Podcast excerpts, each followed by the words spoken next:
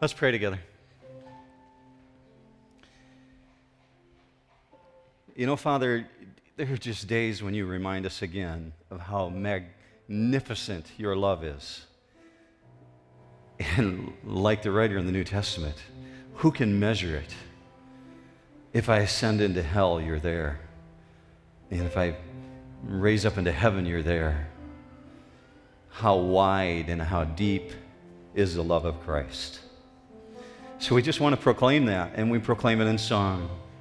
Thank you for receiving our songs as a sacrifice of our love for you. It's in Christ's name we pray. Amen. I found a new way to measure the love of Christ this week in a way that caught me by surprise. Sometimes silence can be so loud. Let me show you what I mean. Let's look on the screen at Matthew 26. Matthew 26 and verse 50 says this Then they came and laid hands on Jesus and seized him. And behold, one of those who were with Jesus reached and drew out his sword and struck the slave of the high priest and cut off his ear. Then Jesus said to him, Put your sword back in its place, for all those who take up the sword shall perish by the sword. Or do you think that I cannot appeal to my Father, and he will at once put at my disposal more than 12 legions of angels? How then will the scriptures be fulfilled, which say that it must happen this way? Verse 55. At that time, Jesus said to the crowds, Have you come out with swords and clubs to arrest me, as you would against a robber? Every day I used to sit in the temple teaching, and you did not seize me. But all this has taken place to fulfill the scriptures of the prophets. Then all the disciples left him and fled. Verse 59. Now the chief priest and the whole council kept trying to obtain a false testimony against Jesus so that they might put him to death. They did not find any even though many false witnesses came forward. But later on, two came forward and said, This man stated, I am able to destroy the temple of God and to rebuild it in three days. The high priest stood up and said to him, Do you not answer? I had to ask myself this week, what could I do with 72,000 angels? I have to change that question. See, a legion is 6,000 angels. He said, My father would give me more than six legions, 12 legions times six. So I have to ask this question What would I do with 72,000 angels at my disposal? He says, Do you not answer? So look at this verse on the screen, Matthew 26, 53. Do you think that I cannot appeal to my Father and he will at once put at my disposal more than 12 legions of angels?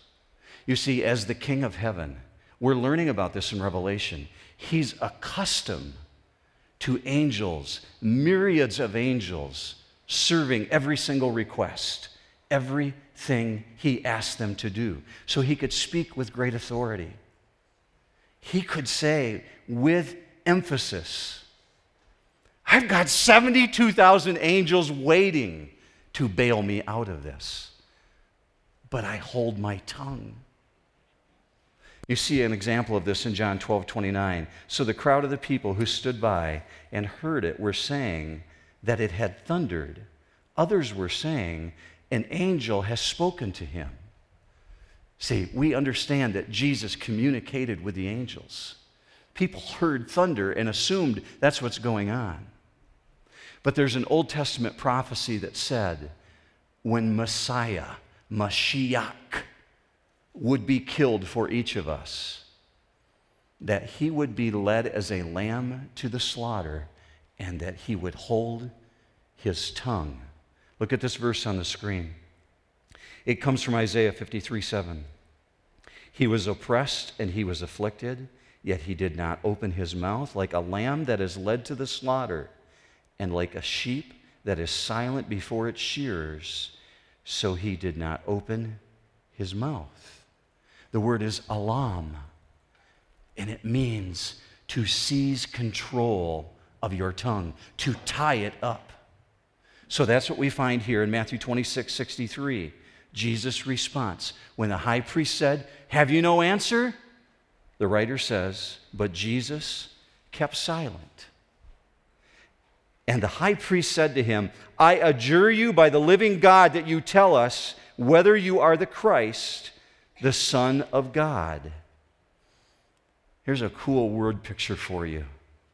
When Scripture says Jesus remains silent, before you receive communion in just a few minutes, get this word picture in your head. Look at the definition for the word silence. Sia pao. Properly mutinous, a hush, as quiet water. Have you ever seen a stream of water and off to the bank where there's a hole and there's just a pool spinning? It's not part of the rapids, it's just a hush. And Jesus was just hushing, silent. So, what does it take to hold your tongue in a moment like this? Immeasurable love. I have a new method for measuring the love of Christ now because of this. It's one thing to hold your tongue when you have no source of retribution. It's another thing when you have 12 legions of angels. So think about this. The one, scripture says, whom the world was spoken into existence through. Light existed, day existed, animals existed. You existed because of his spoken word. He only had to say, one word.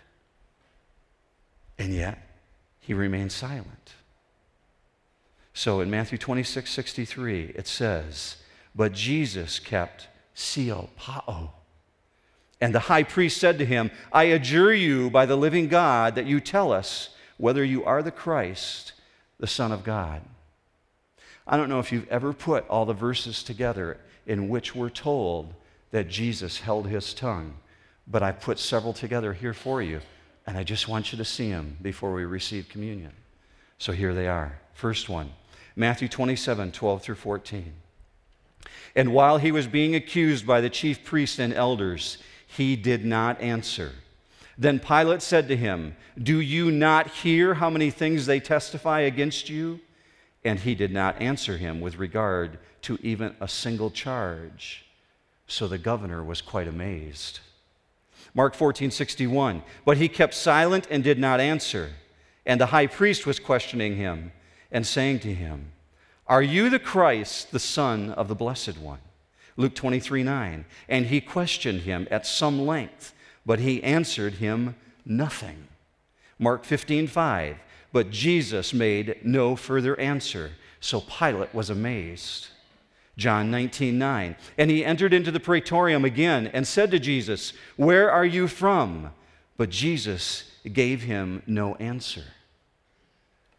So step forward in time from this moment, and Peter's a really old man, and he's thinking back on this moment in time, and he writes this in 1 Peter 2:23. And while being reviled, he did not revile in return. While suffering, he uttered no threats, but kept entrusting himself to him who judges righteously. He made others speak. He healed tongues. He caused tongues to be loosened, but he made no defense for himself. Why? The Word of God could destroy the world. Do you remember the old hymn that you might have learned in church when you grew up as a child? He could have called 10,000 angels to destroy the world. The songwriter got it wrong. He could have called 72,000 angels, but he chose to hold his tongue. Why? Because he didn't come to destroy the world, he came to save the world. Specifically, to save us. But there's a moment when God will speak again. So let's look at the rest of those verses I was sharing with you. Matthew 26, 63. Pick it up from where the priest said, I adjure you. And the high priest said to him, I adjure you by the living God that you tell us whether you are the Christ, the Son of God. Look at his response. Jesus said to him, You have said it yourself. Nevertheless, I tell you, Hereafter, you will see the Son of Man sitting at the right hand of power and coming on the clouds of heaven. Amen? Amen? Amen. It was at that moment that they hauled Jesus out of the room, stripped him of his clothes, beat him with a cat of nine tails, beat his head, put the crown upon him stripped him naked, and laid him out on a cross because he proclaimed truth, and they can't handle the truth. So Jesus held his tongue. Why? Because he knew it was Friday, but he understood Sunday was coming. Isn't that cool? So that's why we celebrate communion. That's why we have the instructions that we have from Paul. That's why he said specifically, the things that I pass on to you, they were given directly to me. So here's what he said in 1 Corinthians For I received from the Lord that which I also delivered to you, that the Lord Jesus, in the night in which he was betrayed, took bread. And when he had given thanks, he broke it and said, This is my body, which is for you. Do this in remembrance of me. In the same way, he took the cup also after supper, saying, This cup is the new covenant in my blood. Do this as often as you drink it in remembrance of me. For as often as you eat this bread and drink the cup, you proclaim the Lord's death until he comes. So that's what you're doing tonight. You're proclaiming his death, what we just celebrated through Scripture. So this is Paul's warning to us. Therefore, whoever eats the bread or drinks the cup of the Lord in an unworthy manner, shall be guilty of the body and the blood of the Lord, but a man must examine himself. And in so doing, he is to eat of the bread and drink of the cup. So, if this is your first time here at New Hope, perhaps you've never experienced communion here before, here's the way we do it. In a couple minutes, there'll be guys standing at any one of these tables in the back or up here in the front. And when you feel ready, come on up to one of these tables. And one of the guys standing at the table will say to you, just as a reminder, this is the body and the blood of Christ. Take it back to your seat with you and just hold on to it.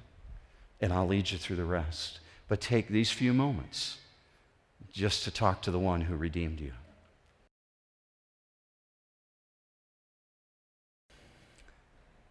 Have you ever measured love by silence before? I'm not sure I'm ever going to look at a pool of quiet water the same way again without thinking of the silence of Christ. It was on the night that he was betrayed, sitting with his friends, when he held this up in the same way he instructed us to do it and said, This is my body broken for you. Take it in remembrance of me.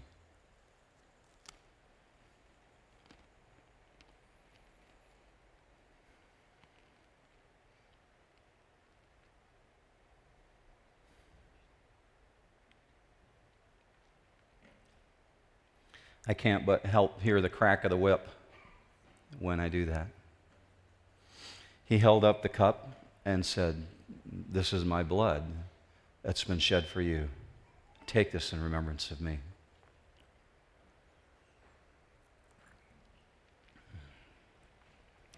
Father, we don't mourn as people without hope. It's a rejoicing that takes place inside over what you did for us. Jesus, that you redeemed us through the breaking of your body and through the bleeding. It boggles my mind. And then through it all, you had the capacity to call 70 some thousand angels, and you didn't. How immeasurable your love is for us. How wide and how vast, how deep is the love of Christ. It's in the name of the one who redeemed us, the one we call King of Kings, that we pray, our King Jesus. Amen.